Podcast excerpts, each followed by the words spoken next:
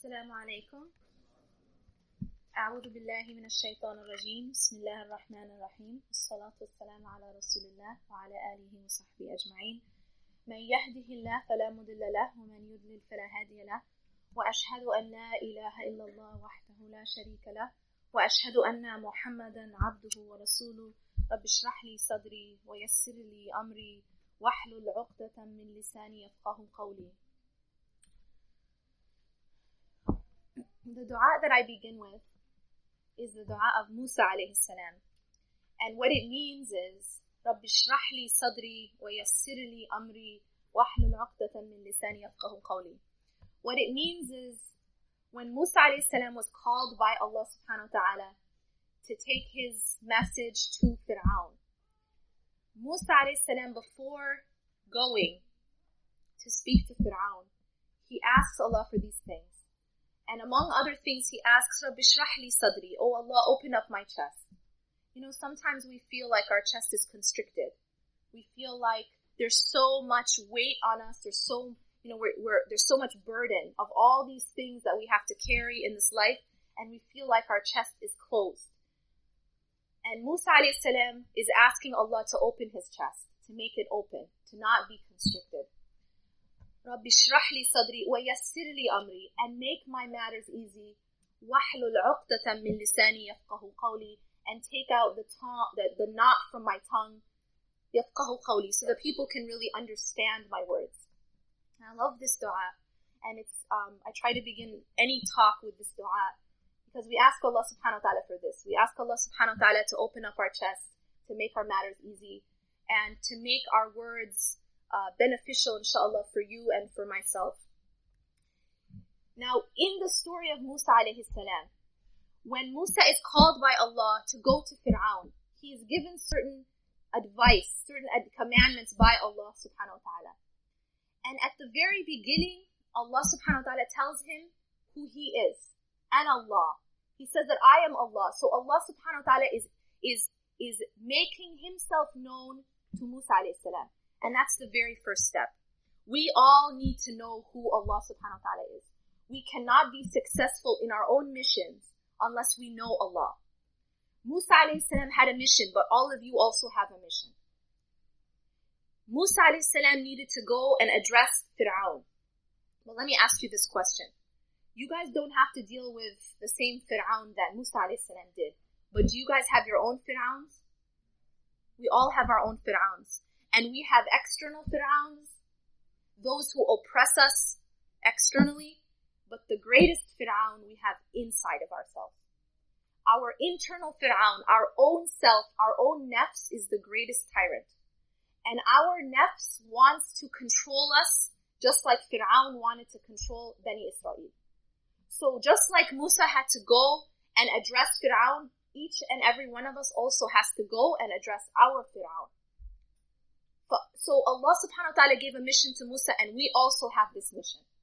So to address this Fir'aun, these, these, these, these forces inside us, our nafs, the things that keep us down and try to keep us away from Allah, internally and externally, how can we be successful? What was Musa salam told to do? The first thing he's told to do is to remember Allah subhanahu wa ta'ala, dhikr. He says, أقم الصلاة لذكري establish salah for my remembrance.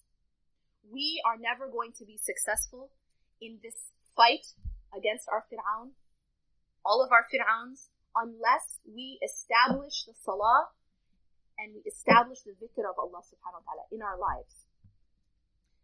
And then after Allah subhanahu wa ta'ala has this conversation with Musa alayhi salam, at the very end, Allah again tells him very important advice in sending him to Fir'aun. So we, he, he tells him about the dhikr. And in this, in this conversation, Allah subhanahu wa ta'ala says something very important. He says, وَلَا تَنِيَا فِي ذِكْرِي So a lot of times we think, okay, we're going to remember Allah. Okay, I remembered Allah already. I'm done with that, right? I, you know, maybe I, I went to, um, I went to the khutbah, if you do. Or maybe I went to a lecture once a month. Or maybe, maybe, you know, maybe you're praying five times a day, so you're like, okay, I already remembered Allah. But here Musa salam is told something very important. He says, وَلَا تَنِيَ فِي ذِكْرِ Which means do not become, uh, do not slacken in my dhikr. When dhikr is commanded in the Quran, it's always commanded with kathiran, a lot. It's not enough just to remember Allah a little. It just isn't enough. It's just like, uh, I need air to breathe, right? What if I tell you, uh, I already took, you know, I already took a couple breaths last week. I'm alright. I don't, I don't need to, I don't need more oxygen. I'm okay. Okay, because I, I already took, you know, I, yesterday I took five breaths. You know, right? Nobody's going to say that. They'd already be dead. If you're not breathing every certain number of seconds, you suffocate and you die. And if you're not eating a certain number of times or a certain amount each day, you starve and you die. And dhikr is just like that air and just like that food. We feed our bodies, we take in air because we know we would die otherwise. But our hearts are, are dependent upon this remembrance of Allah. And if we don't give our hearts that air and that food regularly, our hearts also die. And a dead heart is a heart that is completely far away from Allah. A heart that is hardened from the remembrance of Allah subhanahu wa ta'ala is the most miserable heart. And Allah subhanahu wa ta'ala tells us in Surah Taha, أعوذ بالله بعد أعوذ بالله من الشيطان الرجيم ومن أعرض عن ذكري فإن له معيشة ضنكا ونحشره يوم القيامة أعمى This is a very powerful ayah. Allah subhanahu wa ta'ala says that whoever turns away from my dhikr, whoever turns away from my remembrance, for him is a life narrowed down. For him will be a miserable life. And this miserable life, this ma'ishatan donka that Allah subhanahu wa ta'ala is describing, it starts in this life. It's not only in the hereafter. In this life, that person will have a narrow life, a constricted life, a life that is of emptiness, a life of, of misery. Because the one who turns away from the remembrance of Allah is like that person who's starving their body. It's like that person who isn't breathing enough, enough oxygen, not getting enough oxygen into their body, and so they suffocate. And when we don't have enough remembrance of Allah, this is what happens to our hearts. And then Allah subhanahu wa ta'ala goes on to say, قال ربي لما حشرتني أعمى وقد كنت بصيرا. On the day of judgment, this person who turned away from the remembrance of Allah, they will have a miserable life in this life, and something on the day of judgment will happen. They will be raised up blind. The one who turned away from Allah's remembrance will have a miserable life and will be raised up blind. And then the person will say to Allah, why did you raise me up blind when I used to be able to see? This is really interesting, subhanAllah. That person thought that they used to be able to see. But here it's not talking about the sight of the eyes. Because a lot of people, they can see with their eyes, but it's their hearts that are blind. They see things with their eyes, but they don't actually see the reality with their hearts. If they're distant from Allah, if they're away from the remembrance of Allah, actually they're blind. But they think that they can see.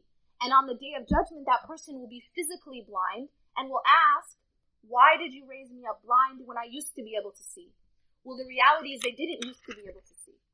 And then Allah subhanahu wa ta'ala will reply, أعوذ بالله من الشيطان الرجيم قال كذلك أتتك آياتنا فنسيتها وَكَذَلِكَ الْيَوْمَ تُنْسَى This is very scary. Allah says here that this is how my ayat, my signs came to you. In this life, my signs came to you, but you forgot about them. And on this day, you too will be forgotten. That's very scary. Allah subhanahu wa ta'ala telling you that on this day you will be forgotten. Can you imagine that? This is what happens to a person who forgets Allah in this life. If we forget Allah and His signs in this life, we will be forgotten in the next life. And it's, it's very important to note that whatever condition we are in in this life, internally, whatever spiritual condition we are in this life, internally, will be physically manifest in the hereafter. For example, the one who is blind, internally, the heart is blind will actually physically be blind on the day of judgment. the one who has a veil between them and Allah subhanahu wa ta'ala, their heart is veiled from Allah subhanahu wa ta'ala in this life, in the hereafter, they will physically be veiled from Allah subhanahu wa ta'ala. Allah says that He will physically put up a hijab between those, those people and Him. And you'll be separated from Him. So if you're separated from Allah in this life, you're going to be separated from Him in the hereafter. Is there anybody who can stand that? Can anybody stand being separated from Allah subhanahu wa ta'ala in the hereafter? But that's what you're doing when you're separated from Him in this life. And whoever sees Allah subhanahu wa ta'ala with their hearts in this life will physically be able to see Allah subhanahu wa ta'ala in the hereafter with their eyes. And Allah subhanahu wa ta'ala tells us this, that the greatest reward of Jannah is being able to see Allah. Actually see Him. And what is the greatest punishment of Jahannam? It isn't the fire, it isn't the boiling water, all these horrible punishments that we, we seek refuge in Allah subhanahu wa ta'ala from. But the worst and most severe punishment of Jahannam is this hijab between you and Allah. Is the fact that Allah subhanahu wa ta'ala will not allow you to see Him and Allah subhanahu wa ta'ala will not want to speak to you and will not want to see you and will not allow you to see Him and even to the to the extent that Allah subhanahu wa ta'ala says that I will forget you on this day, the same way that you forgot his signs. The dhikr of Allah subhanahu wa ta'ala is our air. It is our food. And Allah subhanahu wa ta'ala says that if you remember him, he will remember you. Adhkurkum. Remember me and I will remember you. I think that alone is enough incentive, right? you know, you think about like who's the most famous person that you just like, you know, you, you think of the most famous person that you just admire and respect. Can you guys imagine that person coming on the news and being like, shout out to, you know, so and so, and it's you? Like, you'll like, it'll like make your life, right? It'll like make your week. Wow, like that person remembered me, you know, right? Because that person is like someone big to you and they remembered you out of all the people in the world, they remembered you. Imagine that this isn't a famous person, it's not some human being, but Allah subhanahu wa ta'ala, the master of the universe, says he will remember you. And he doesn't just remember you in a, in a gathering like our gathering, right? Our assemblies are human beings. Allah subhanahu wa ta'ala's assembly is greater than our assembly. This is remembering you in the assembly of the angels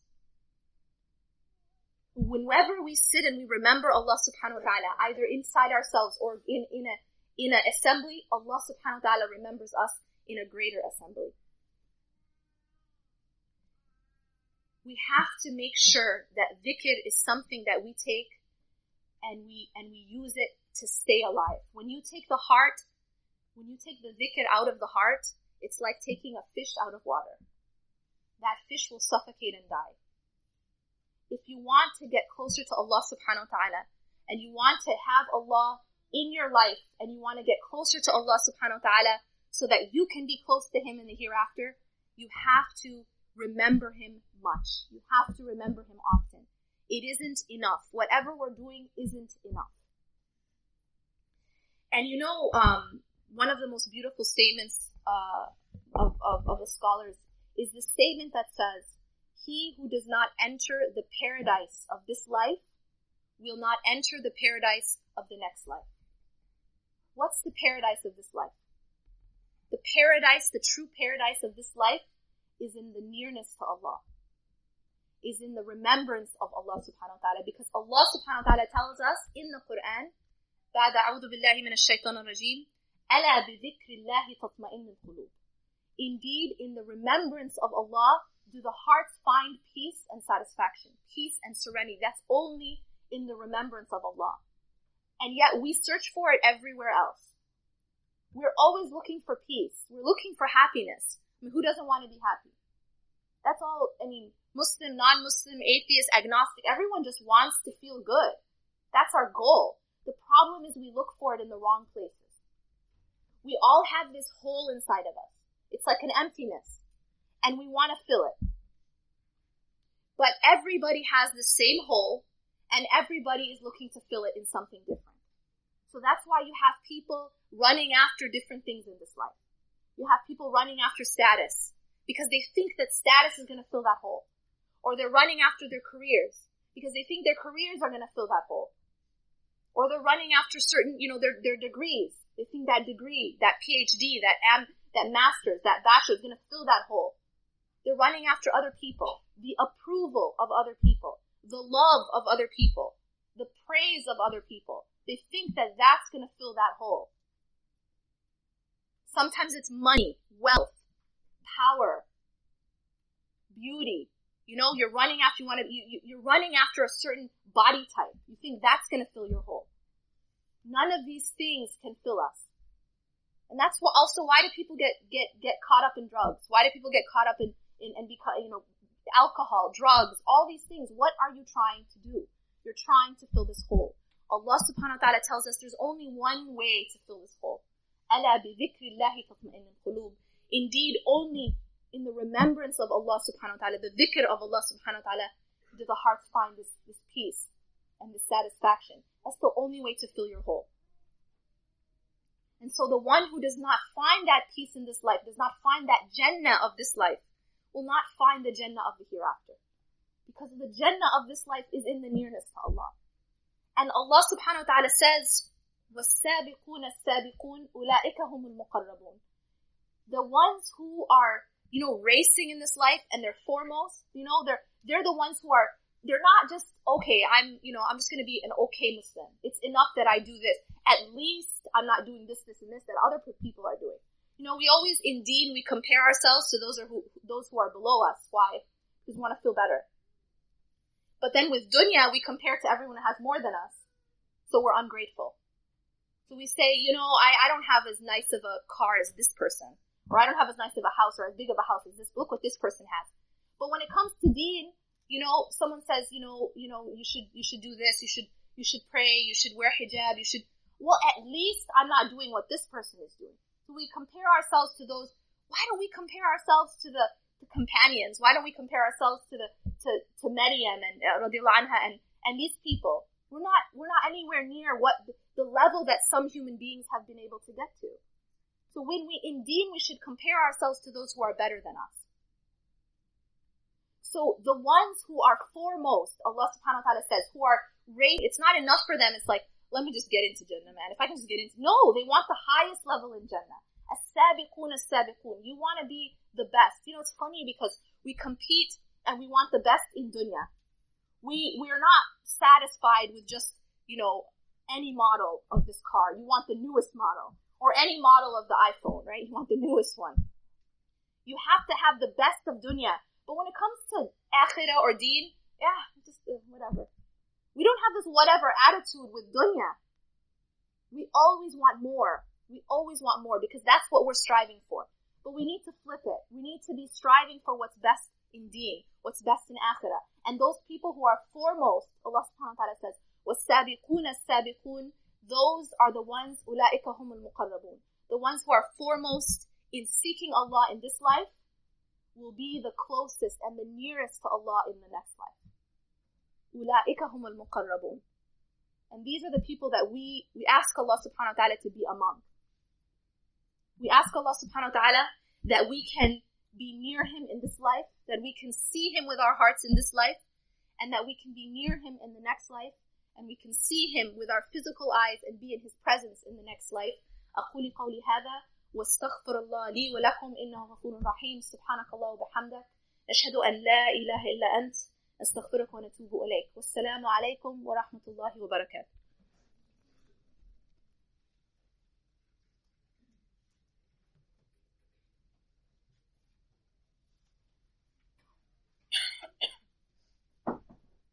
Jazakallah for your wonderful words. Um, now we have some time for questions. If you guys have any people are passing out note cards um, down the aisle. So if you want to write something down and someone will bring it up, or if you want to raise your hand, you can raise your hand and ask a question at this time.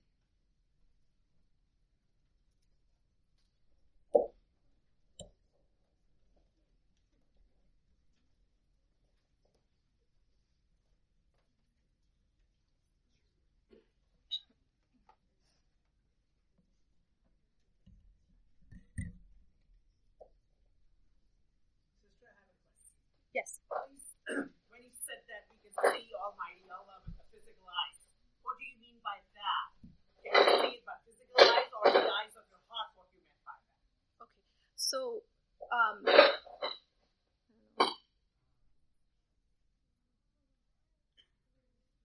okay.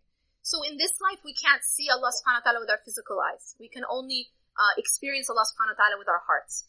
Um, but in the hereafter, we're told that we will see Allah subhanahu wa ta'ala with our physical eyes.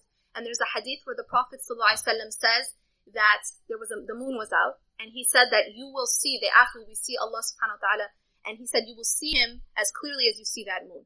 So you will in the hereafter, if you're among those people who Allah subhanahu wa ta'ala um, enters into Jannah, you will be able to you know see Allah subhanahu wa ta'ala as clearly as we see the moon in this life.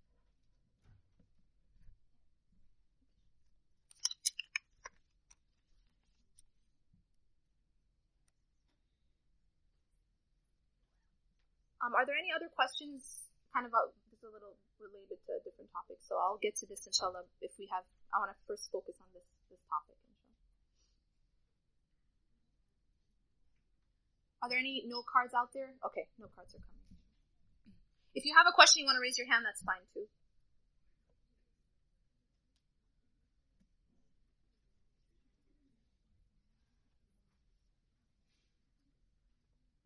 While I'm waiting for those to come, just some practical ways to establish the dhikr in our lives. Uh, I, I, spoke a little bit about it yesterday, but uh, first and foremost, the, the best way of, of remembering Allah subhanahu wa ta'ala is in the things which He has made obligatory. Uh, first is the salah, the, the obligatory sal- uh, salawat, the five daily prayers. We need to really focus. Sometimes the, our mistake uh, as a community in general is we overlook the obligatory things, we overlook the fara'id, and we focus on the sunan.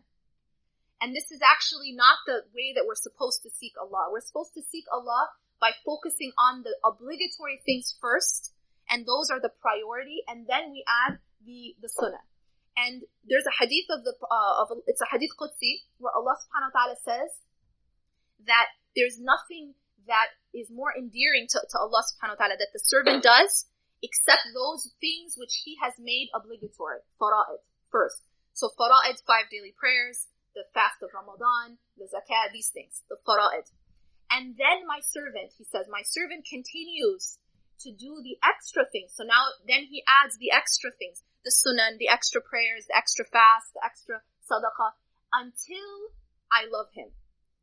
And this is very powerful because Allah subhanahu wa ta'ala says now that Allah loves that servant. And he says, when I love him, I become his hearing with which he hears, his sight with which he sees, his hand with which he strikes, and his foot with which he walks. And if he were to ask something of me, I would surely give it to him. Look at this hadith. This is telling us how to be among those people who Allah loves. And once you become among those people who Allah loves, everything you do, your, your hearing, your sight, your hands, your feet, becomes a manifestation of Allah's love. It becomes a manifestation of the love of Allah subhanahu wa ta'ala of the obedience of Allah subhanahu wa ta'ala. The will of Allah subhanahu wa ta'ala becomes your will. You only want what He wants. You only love what He loves. And you don't love what He does not love. This is what, this is the state we want to reach. Where Allah subhanahu wa ta'ala, whatever He loves is what I love. Whatever He doesn't love, I don't want it. I don't seek it. I don't run after it. But how do you get there? He says first is the fara'id. So don't be trying to do all the extra things when you haven't even settled your fara'id. I'll give you an example. You might be volunteering, and may Allah reward you, you're volunteering for your community or masjid, but you don't treat your parents well. That is going to something which is not obligatory and neglecting something that is obligatory. The Prophet ﷺ said, the best of you are those who are best to their families. So we we have to take the definition of Allah and His Messenger when we look at what's best. We have to look at those things if we're really sincere, and not those things that might give us status with the people, but with Allah. We want the status with Allah. And Allah says these things come first. Similarly, sometimes when you get very involved in uh, planning or Islamic work, may Allah reward you. But you might, you know, be working so much planning an event that you miss your salah or you're staying up all night planning something, you miss Fajr. Right? So now there's a problem here. Because that event that you're planning is something extra, but that salah is not extra. That Fajr on time is not extra. That Fajr on time is obligatory and missing it is a huge sin. If you miss the event, it's not a huge sin. You guys get what I'm saying? We have to re, you know, refocus and we have to make sure that the way we seek Allah is the way He tells us to seek Him. First through the fara'id. Don't overlook those things.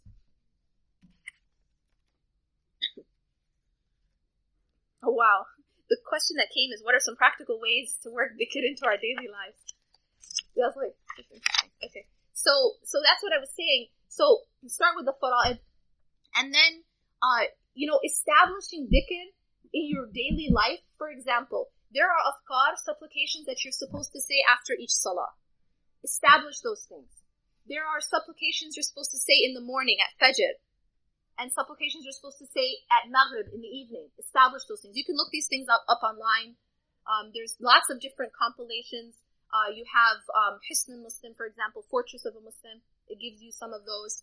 Um, and um, and and when you do that and you make it regular, this will have a huge effect on your heart.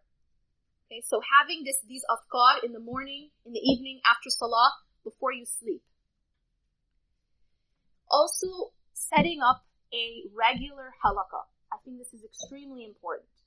And when I say regular, it's not once every two months, not once a month, every week at least. Where you're sitting down and you're you're regularly remembering Allah subhanahu wa ta'ala. You're in that company, good company, and and it's something that you're you're getting you know as a, it, it, brings you together. It, and it also alhamdulillah it's a way for you to remember Allah subhanahu wa ta'ala. And those gatherings are very blessed by Allah. But you also individually need to be constantly feeding yourself knowledge. You know you need to be reading Quran. Um, one of the things that that's highly recommended is after Fajr especially that time to do your adhkar and then read some Quran. And if you you know try to make that regular Make sure that you're connected to the words of Allah. Because that after salah, that's that's the best dhikr, right? Because it's the remembrance of Allah in His own words. These are His words. So make sure that you keep that connection with the Quran. You keep that connection with adhkar, salah, and the extra prayers. If you can in- increase in your extra prayers, especially the, the, the, the prayer in the last third of the night, PM, or tahajjud, um, sunan. You know, this is how you're going to remember Allah subhanahu wa ta'ala regularly. And please, please surround yourself with those people who remind you of Allah. And take yourself out of the company of those who bring you away from Allah and who make you forget Allah. Be very careful of bad company. Bad company is a poison of the heart. And that's all you have is your heart. Because when you leave this life, you go in the grave and you don't have anything left but what you did with your heart your soul. Your body is going to pass away. Nobody can deny that. Your body is going to pass away. Your friendships are going to pass away. All of your relationships are going to pass away except for one. Your relationship with Allah. That's the only relationship that doesn't pass away. That's the only relationship that's going to matter ultimately. Everything else passes away.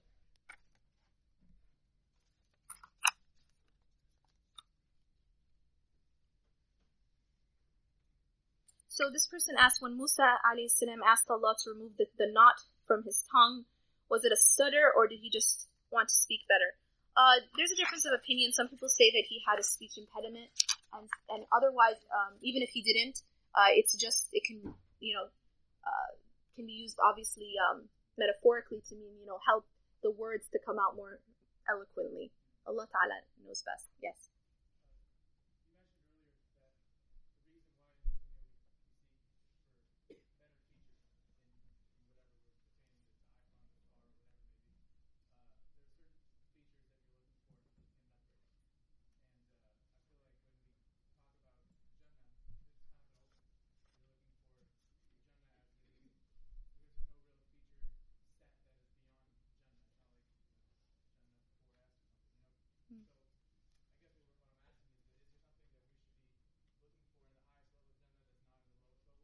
Yes, absolutely, actually.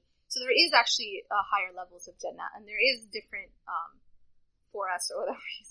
there, he, he uh, repeat his question in case people didn't hear. He said that we look we look in this life after um, you know different higher models or higher you know higher levels of things in dunya because he, he's saying because in, in akhirah in jannah there aren't different levels or the different higher models but there are uh, there's jannah al-firdaus which is the highest jannah and there's the jannah where the prophets and the the you know the, the greatest people are going to be and it's not the same jannah as you know some of the lower jannah, levels of jannah.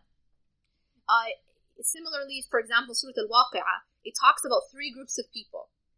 And you you know you hear a lot about the, the people of the right hand right? Usually we hear about two groups of people as, as if it's just you know black and white. There's just two categories. The people of the right hand and the people of the left hand. The people who get their book in their in their right hand, and those are the people of Jannah, the people with their book in their left hand, the people of Jahannam.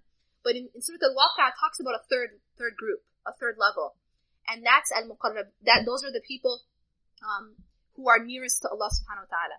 Okay, uh, al-muqarrabun. So there's the people of the right hand, the people of the left hand, but then there's something even higher than the people of the right hand. And in this surah, it tells us that the people who are the highest, the foremost, the nearest to Allah subhanahu wa ta'ala are a very small group of people. Whereas, the, you know, it's a little bit bigger for the people of the right hand and the people of the left hand is, is large. Uh, and so we do strive, you know, the nearness to Allah in this life is not the same for each person. Similarly, the nearness to Allah in the hereafter is not the same for each person. That's why Allah subhanahu wa ta'ala says, وَالسَّابِقُونَ السَّابِقُونَ أُولَٰئِكَ هُمُ الْمُقَرَّبُونَ that those people who were strove and were foremost in this life in seeking and running to Allah will be those who are nearest to Allah in the hereafter. Al-Muqarrabun. So those are near, nearer than, than some others who may still be in Jannah.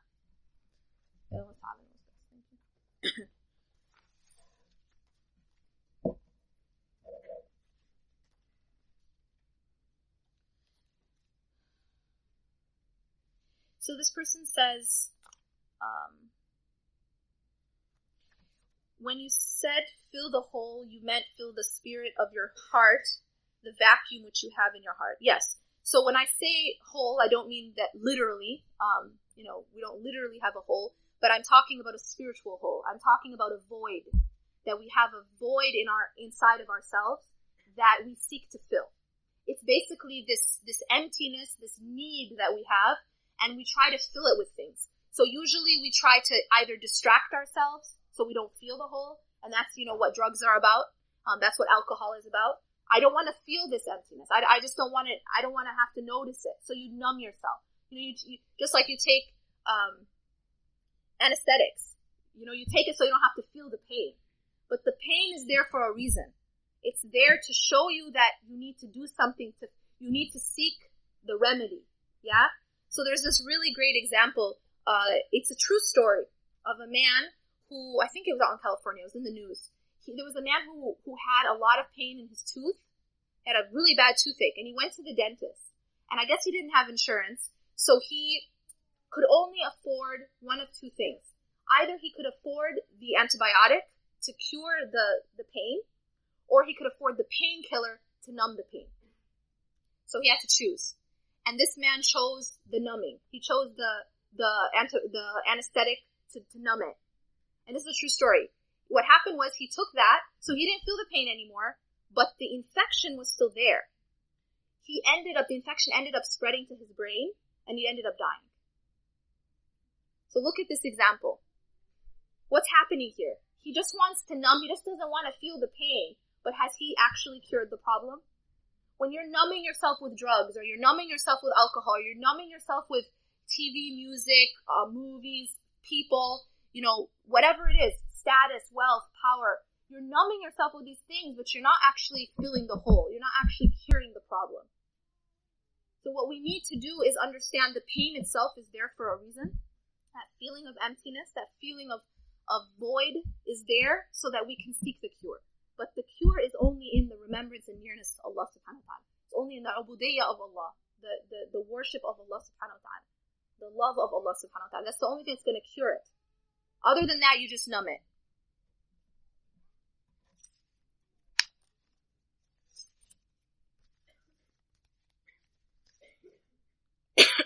so this person asks, the dua you made in the beginning, do you recite it before or after salah? Uh, this dua is usually recited, or the dua of Musa alayhi salam is usually recited before you speak. Rabbi shrah sadri wa amri wa min lisani qawli. Uh, I mean, you can recite any dua you want anytime, uh, but usually it's, it's recited before you speak. There's certain ad'iyah which are uh, sunnah to recite before and after salah. And those you can find, the adhkar of salah, um, you can find online or in these, in these uh, collections that I mentioned. Ma'surat is another one, uh, and uh, Fortress of a Muslim, Hisn Muslim. You can you can look it up online. And uh, yeah, other questions? Okay, good. He's asking. He's saying that there are some people who are bad. He's talking about the bad company and good company and dhikr. There's some people who are bad company for you, but you might be bad company for other people. So where is the line between uh, you know getting negatively affected by someone, or you know you're or you're trying to help somebody, or you know, in that in that sense. And I think it's it's very important that you are very are you're watchful of the effect that everything has on your heart. Everything. So you know, our hearts are always you know changing like states, and and we need to see what things are affecting our hearts negatively and what things are affecting our hearts positively. There's certain company which is bringing you farther from Allah. And you, you should be able to see that and sense that. And there might be other people who you're actually helping. But there's a difference which you know. I, I mean, I can't judge it because you know it. And, and so what you have to be careful of is, yes, finding the balance, and there is a fine line, but always be careful because you might say, okay, I'm helping these people or I'm giving dawah, and that's important. It can't be, uh, it can't be all the time. You have to have time when you're feeding your own soul as well. So it's it's it's one thing to want to help other people, and as long as the the influence is going in the good direction, you know, inshallah khair. But you have to also have time where you're filling your own your own self too. Yeah, you need to be around other people who are helping you too. And you need to also have time alone with Allah. This is another problem that we have. As part of filling this emptiness, we never want to be alone. We constantly have to have something around us, people around us, distractions, because we don't want to feel that emptiness. But we have to have time alone with Allah in order really to build that relationship with Him. We cannot deepen that relationship with Him unless we have time alone. Okay, this person says, How do I convince myself to start covering up hijab, abaya? Because if I start, I never want to stop. But dare I ask, how do I convince myself forever? Well, this is a very great question, and may Allah reward you and make it easy for you. At least you seek that. Uh, so the question is about, you know, in this example, it's hijab. But I want to talk about, uh, you know, what's the core of it? What's the root, root struggle? Wearing hijab or not wearing hijab is kind of the symptom. It's the, it's the ex, it's the manifestation of another issue, which is what's inside. What do I love most? It really comes down to what is most important to me in my heart. Because whatever you love, you're going to seek. Whatever you love, you're going to obey. This is just the way love works. When you love someone, you will do what they tell you to do. When you are in love with someone, especially, you will do what makes them happy. Our problem is we love other things more than Allah. One thing we love more than Allah is looking good to people. Sometimes that's so important to me. It's so important to us, the way we look in front of people or, or being beautiful in the, you know, society's standard of beauty, that that's something that is more beloved in my heart than maybe Allah. And so that's why it's a struggle for me to cover up. It's a struggle for me to cover up because I have this attachment to this other thing. Whereas if our, our ultimate attachment, our strongest attachment, our strongest love is to Allah, then it becomes easier. It's a natural consequence of love to obey. It's a natural consequence of love to want to make that object of our love happy with us, pleased. And we will be very afraid to displease the one we love. You can think about it in human terms. When you're when you're in love with someone, when you really love somebody, you're going to be so afraid of letting them down, right? You're going to be so afraid of them being angry with you. Or, God forbid, turning away from you. You know, disowning you, saying, I never want to speak to you again. I never want to see you again. Isn't that scary? If we really love someone, that's very scary. So Allah subhanahu wa ta'ala, if we really love him, that's gonna scare us. That he would be displeased with us. That he would say, I don't want to have anything to do with you. Yeah, that he would be turn away, you know, that we would that we would be far away from him. Or or that he would say on the day of judgment that today I will for, that you are forgotten the way you forgot my sign. So we have to really cure this problem. This is a symptom. We have to go to the actual problem, and that's our attachment and love for Allah. It becomes hard for us to give up these things because we're too attached to other than Allah. And we love these things more than, or too much, um, and we don't love Allah enough. So I would say to that person, and any person who's having trouble giving up a sin, any person who's having trouble uh, adhering to what Allah has commanded, work on your relationship with Him. Work on istighfar. Work on seeking forgiveness from Him, turning back to Him. Work on your dhikr. Work on, you know, make your salah in time and, and, and, and khushu. And then these other things will become easier. They will become easy as you start to clean your heart and make Allah the most important thing in your heart. And you know, by the way, just so you know, shaitan is all over you. Uh, so you know the whole thing of uh, when we're when we're when we're trying to figure out, okay, you're struggling, you want to wear hijab, but then you have all this whispering of shaitan coming at you, and you know you have to be aware of it. You have to be aware that so much of the the things keeping you back, the things that are holding you back from wearing hijab, are from shaitan. That's a fact because shaitan did not make a secret out of it that he wants you to, to displease Allah. It's not a secret. It's, it's something that he said and he explained very clearly in the Quran. So he wants you not to wear hijab. I'm, I mean, I'm here to tell you that's what he wants. That's his agenda. And you know what? He doesn't have anything else to do. That is his his only occupation till the end of time is to try to keep you away from Allah. And anytime you try to go towards Allah, his only job is to keep you away, to block you off. And he says, I'll come at them from their front and their back and their right and their left. And he says that he's going to do that.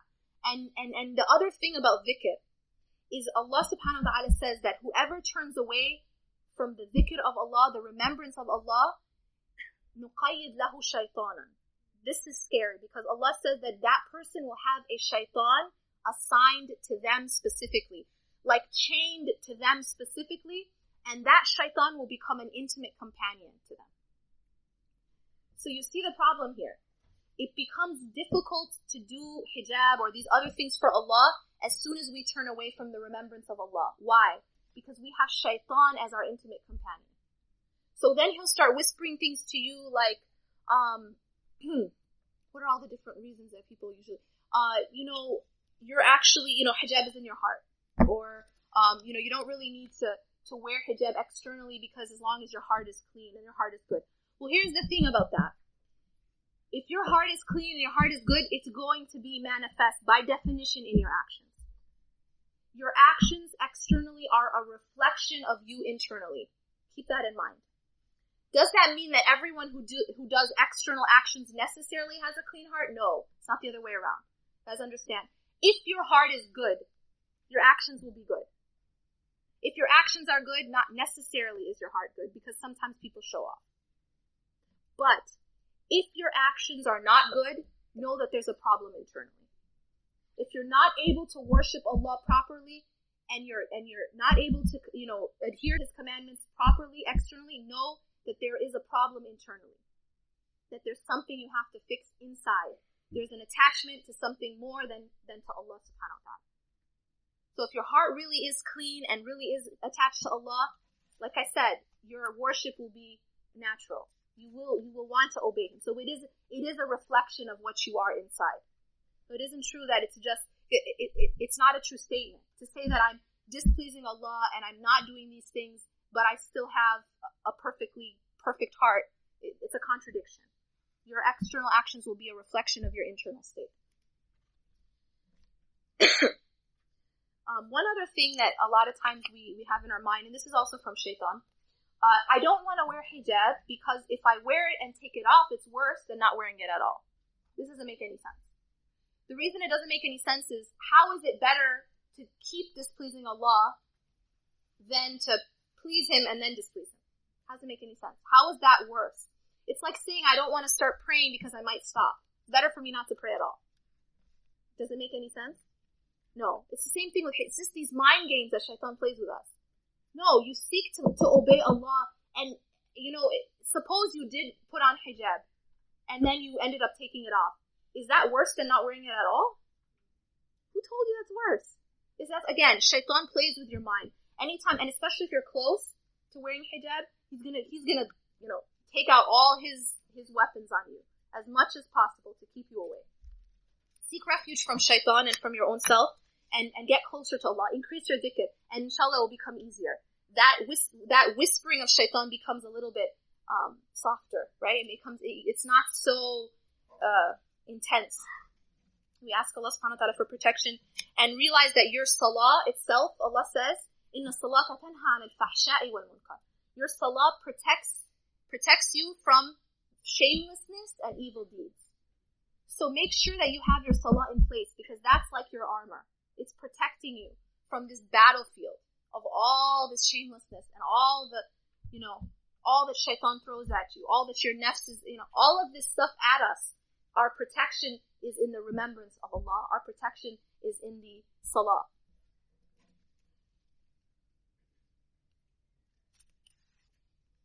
Okay, are there any other questions? Last questions, inshallah. Okay. I ask Allah subhanahu wa ta'ala to purify our hearts and to make our lives filled with the remembrance of Allah, the nearness to Allah in this life and the nearness to Allah in the next life. أقول قولي هذا واستغفر الله لي ولكم إنه غفور رحيم سبحانك الله وبحمدك أشهد أن لا إله إلا أنت نستغفرك ونتوب إليك والسلام عليكم ورحمة الله وبركاته